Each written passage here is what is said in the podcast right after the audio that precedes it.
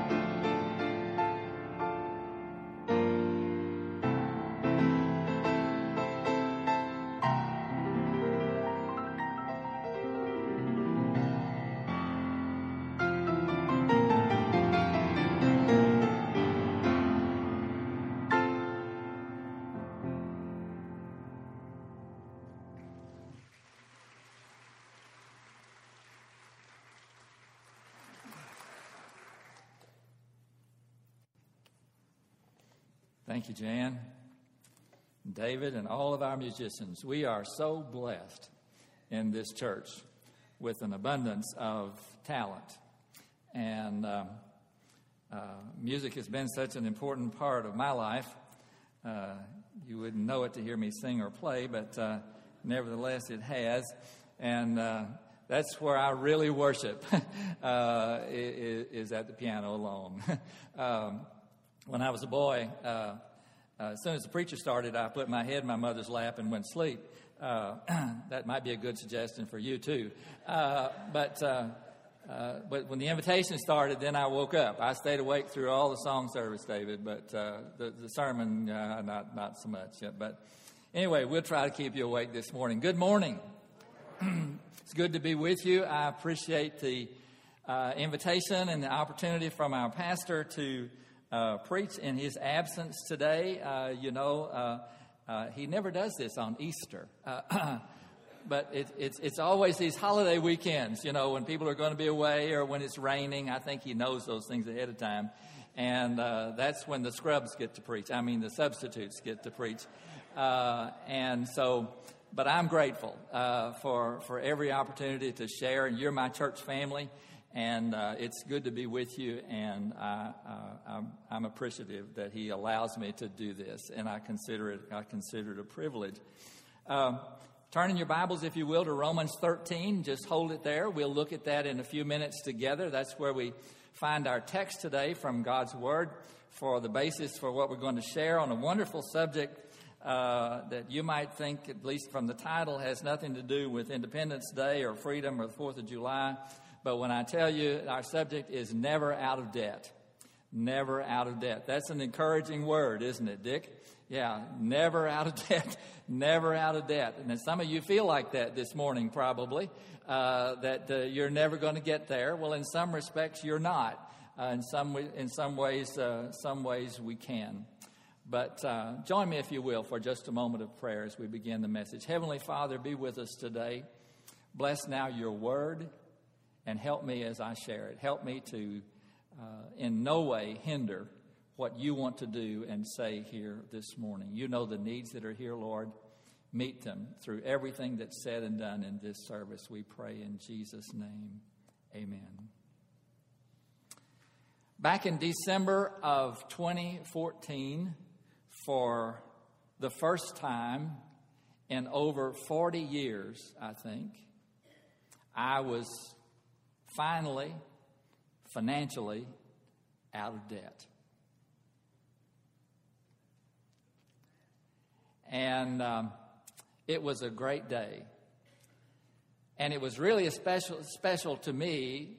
Uh, I shared it with my sons I told them, but you know, somehow or other, it just didn't seem to mean the same thing to them as it did to me. When I went to the bank and I wrote that last check to pay off the mortgage on the place where I live, it was, it was really a good feeling to be finally financially out of debt. No, I didn't have a 40 year mortgage on my home.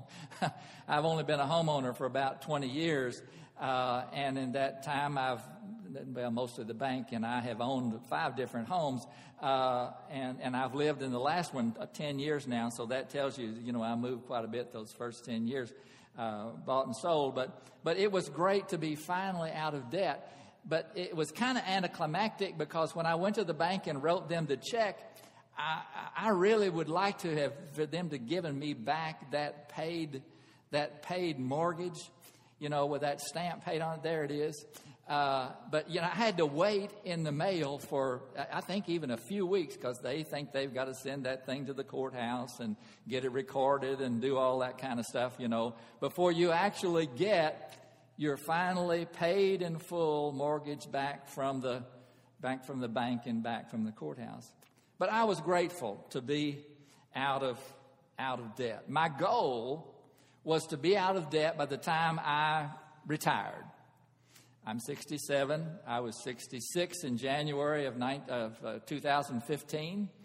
And uh, I retired uh, from work at my last really paid employment, University of Cumberlands, at the end of 2014. And my goal was to be financially out of debt by the time I officially retired, and God enabled me to do that. And I am so very, very grateful that He did. But I realize that it's, it's very difficult to live absolutely without debt. Very hard. Our society, our culture, our world is not built that way. We are perhaps more than ever in history uh, a society, a culture that's built on credit and debt. That's just who we are. That's just how, how it is. I like to think that I live without debt now, but in, in reality and truth, I honestly don't because most of us have credit cards. And until the end of the month, until that automatic thing from Chase and Visa or whoever hits my bank, you know, until then, I'm technically in debt, at least a little bit. uh, every, every month or, or, or, perhaps something else. I try to keep those things to a minimum and pay them off uh, at, at, the end of the month. But it's very difficult to live on, on an absolutely cash basis in, in our world. Um, the Bible doesn't say a lot about financial debt. Paul addresses it a little bit here in this passage in Romans when he says in verse 8, chapter 13, verse 8, let no debt remain outstanding. Let no debt remain outstanding, Paul says.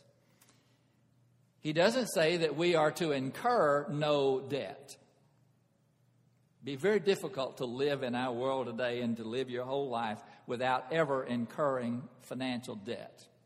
Paul doesn't say to live without, totally without debt, but he says, let no debt remain outstanding.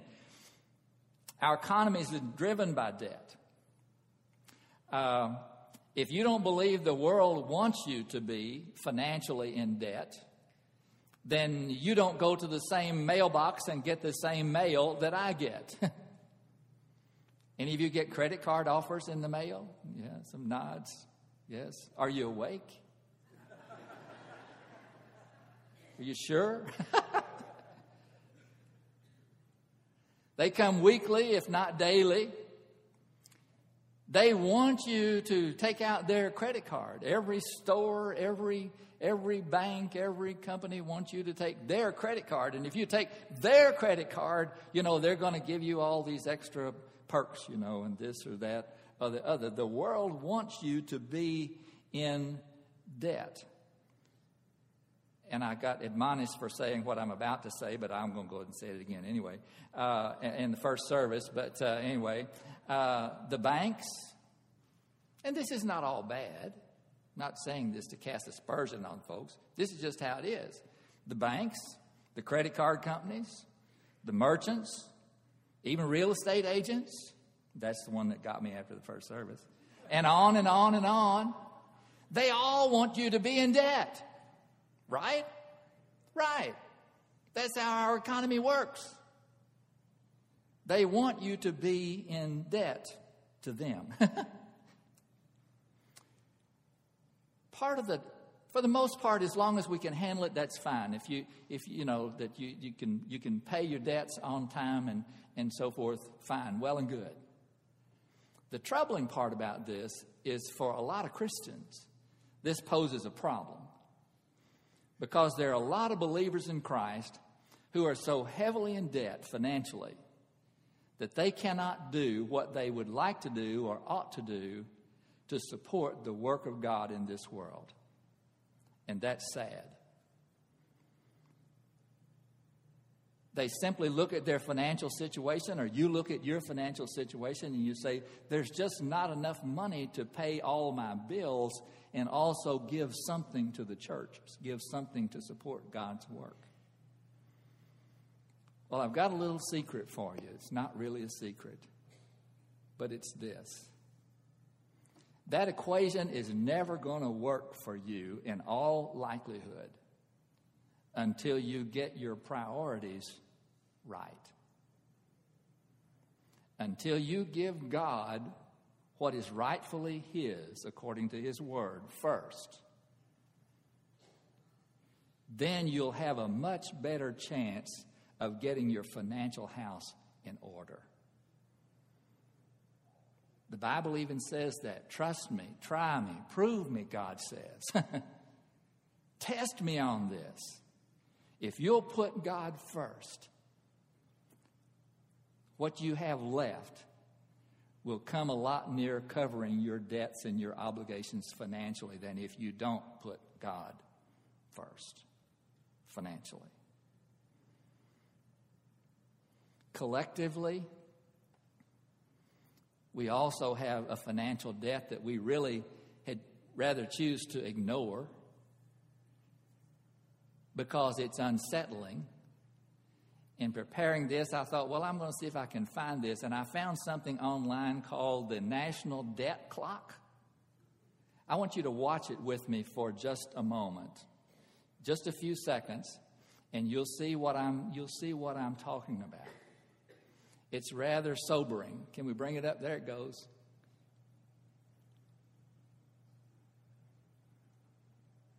Are the numbers going down? No. And that's a few days old. That's a clip that, that Mike and, and, and Lisa graciously made for me several days ago. And that number in front, that 19, you know the word that goes after that? Trillion. 19 trillion dollars. and if you go online, you can do that. Just go to www.nationaldebtclock.org and, and you can see it, and, and you won't want to watch it for very long because you'll see the dials and they're just spinning, and it's, it's, it's not a good feeling.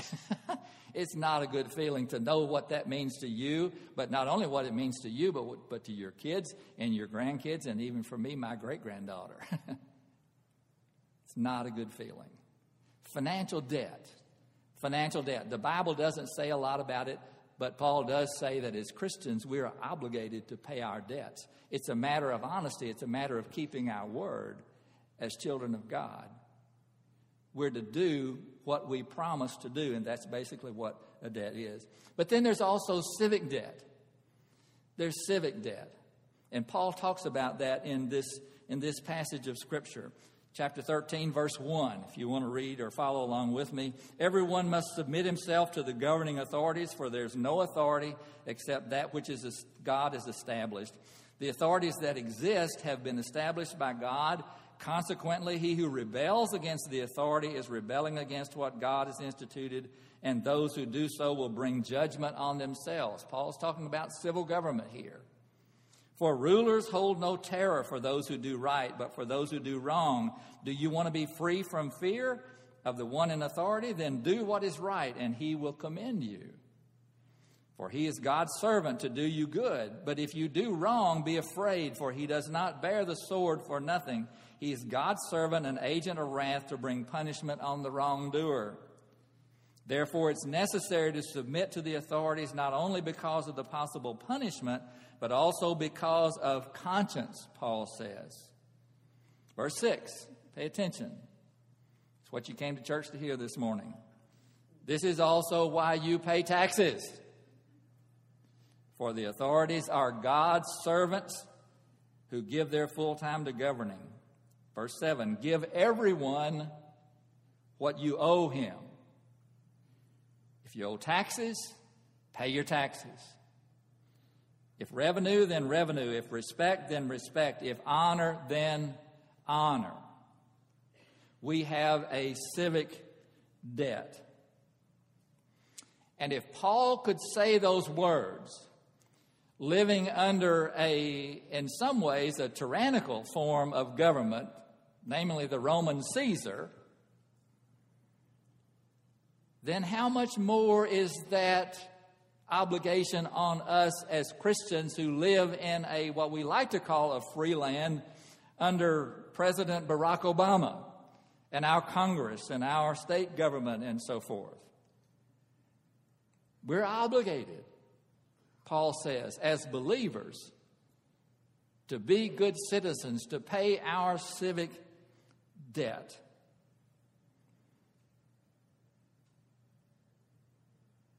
And you're probably about as excited. I don't know. I'm walking on thin ice here, and I know that. You're probably about as excited over the prospects for our next president of the United States as I am. Some of you have already heard this in Sunday school class, and some of you Facebook people have already heard this as well. But I'll tell the joke, and I know I may offend somebody. If I do, I apologize ahead of time. Do you know who survives if both Clinton and Trump are stranded on a desert island?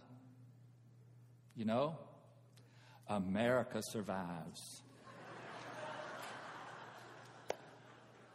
America survives. I thought that was precious. I, somebody, I saw it on somebody's Facebook page. Pray for them, folks. Pray for all of us uh, and the and the choices that that we have. But Paul says, as citizens, we receive certain benefits from the government. And because of that, we have certain obligation to our country and to our civil authorities. The religious leaders tried to trap and test Jesus one day, and, and they said, You know, is it right for us who are freedom loving Jewish citizens who are being occupied by the Roman government, is it right for us to pay taxes to Caesar? They're going to put Jesus on the spot and put him in a trap where they think there is no right answer. He's got to offend somebody regardless of what he says. And they weren't realizing that they were trying to trap the creator of the universe and their own very creator. And Jesus simply said, What did he say? He says, Bring me a coin. Bring me a coin. This is what the coin looked like that he would have shown them. That's, that's a denarius. The picture on there is uh, Tiberius Caesar. That's exactly what the coin would have looked like that they brought to Jesus. And he said, Whose image is on the coin? And they said, Why, Caesar's. And you know Jesus' response. It's recorded for us in the Gospels. Jesus said, Give to Caesar what's Caesar's, and to God what's God's. So, Jesus, our Lord Himself, even bore out what we're saying this morning is that we have a responsibility as Christians to pay our civic debt, whether that be taxes or however we may look at it. And we have that wonderful agency called the IRS, Infernal, I mean Internal Revenue Service, that helps make sure that we pay our civic debt, right? You know, and the good news is we can pay our tax bill in full, and most of us do, most of the time. But there is also a civic debt that we cannot pay in full, and we've already uh, alluded to that in several ways in the service this morning. I'll show you a couple of pictures. This is an example of what I mean that we have a civic debt that we can't fully pay. Anybody know what that picture is of? Tom?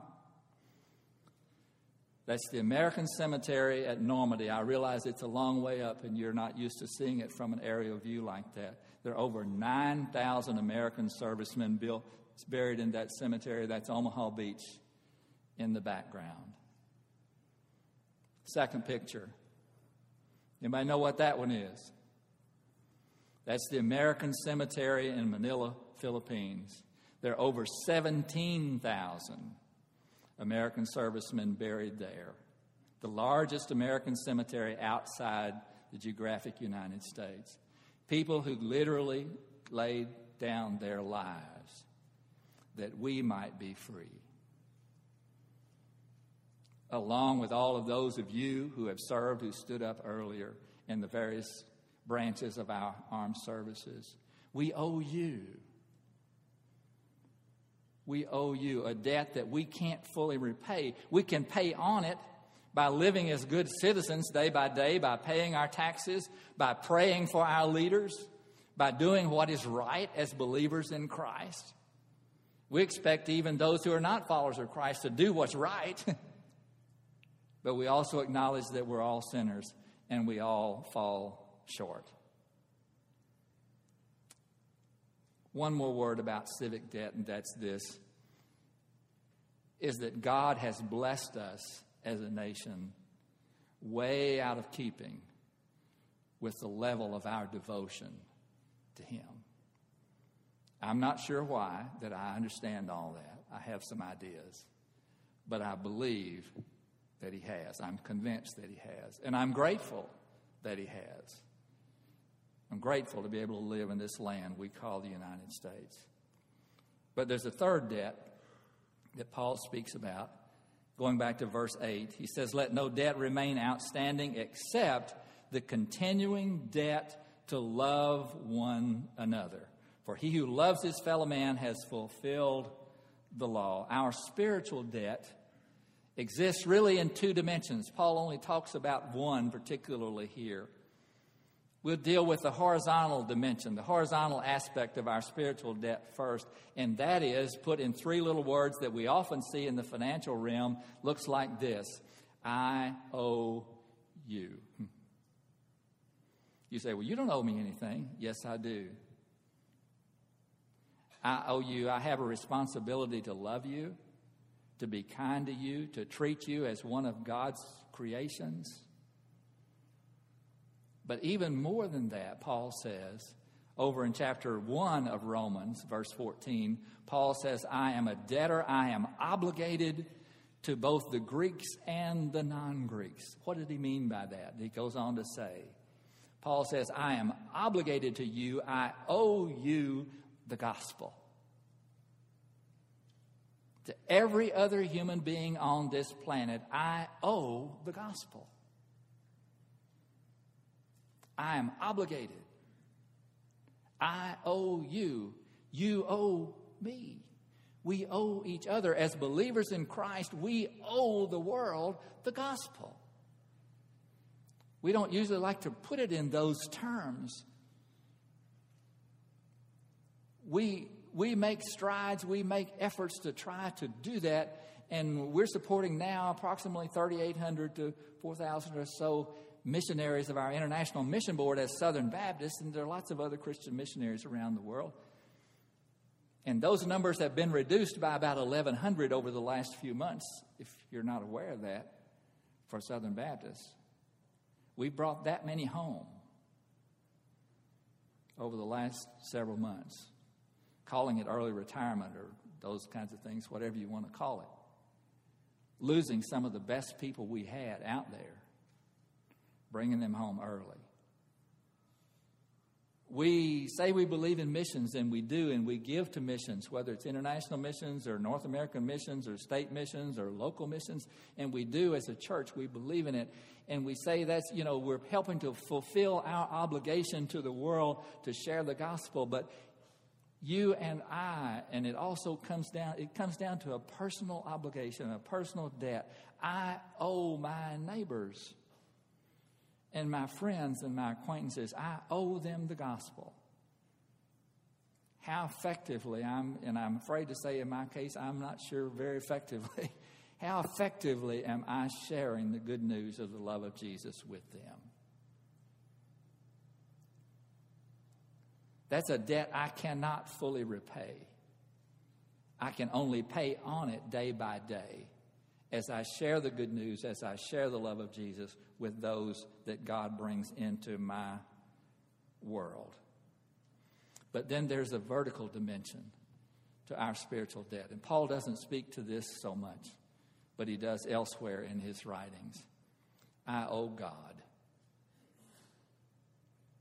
I have a sin debt, you see, to God that I can't pay. The Bible says that all of us are sinners. Every one, every one of us has fallen short of what God expects of us. We've missed the target. The Bible calls that sin. The Bible says the God we serve, the God who is, is a holy God. And the Bible teaches us that our sin separates us from that holy God.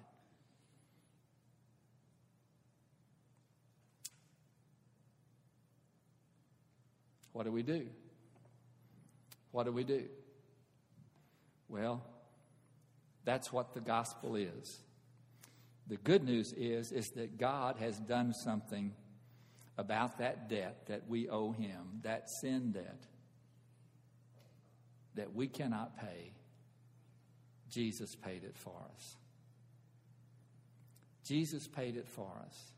Paul says it this way over in Colossians chapter 2 verses 13 and 14.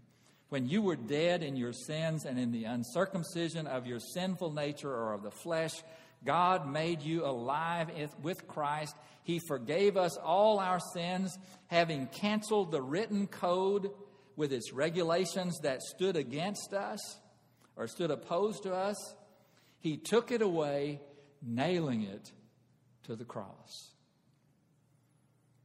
When Jesus willingly, voluntarily laid himself down on that wooden cross and stretched out his arms, and those Roman soldiers drove those nails through his hands and through his feet.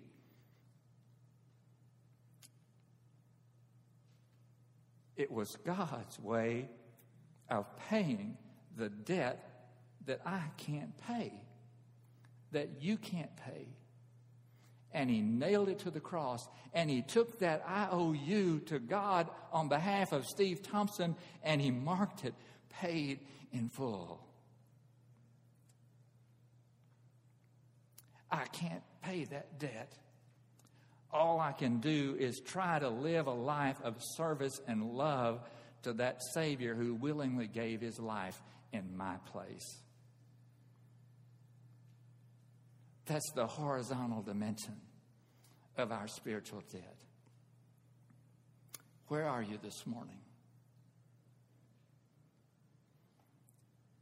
You have financial debts that you can't pay. Then take it to God. Ask Him to help you. Put Him first. That's the first step that I would advise you to do.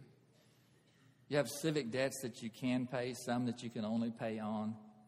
Be a good citizen, obey the law, respect our government, pray for our leaders. Above all, pray for our leaders. If you've never prayed before, pray for our leaders. And then we owe one another love. We owe one another the good news of the gospel. And are you here this morning and you're struggling with that sin debt that you cannot pay? Let Jesus pay it for you. Let Him pay it for you.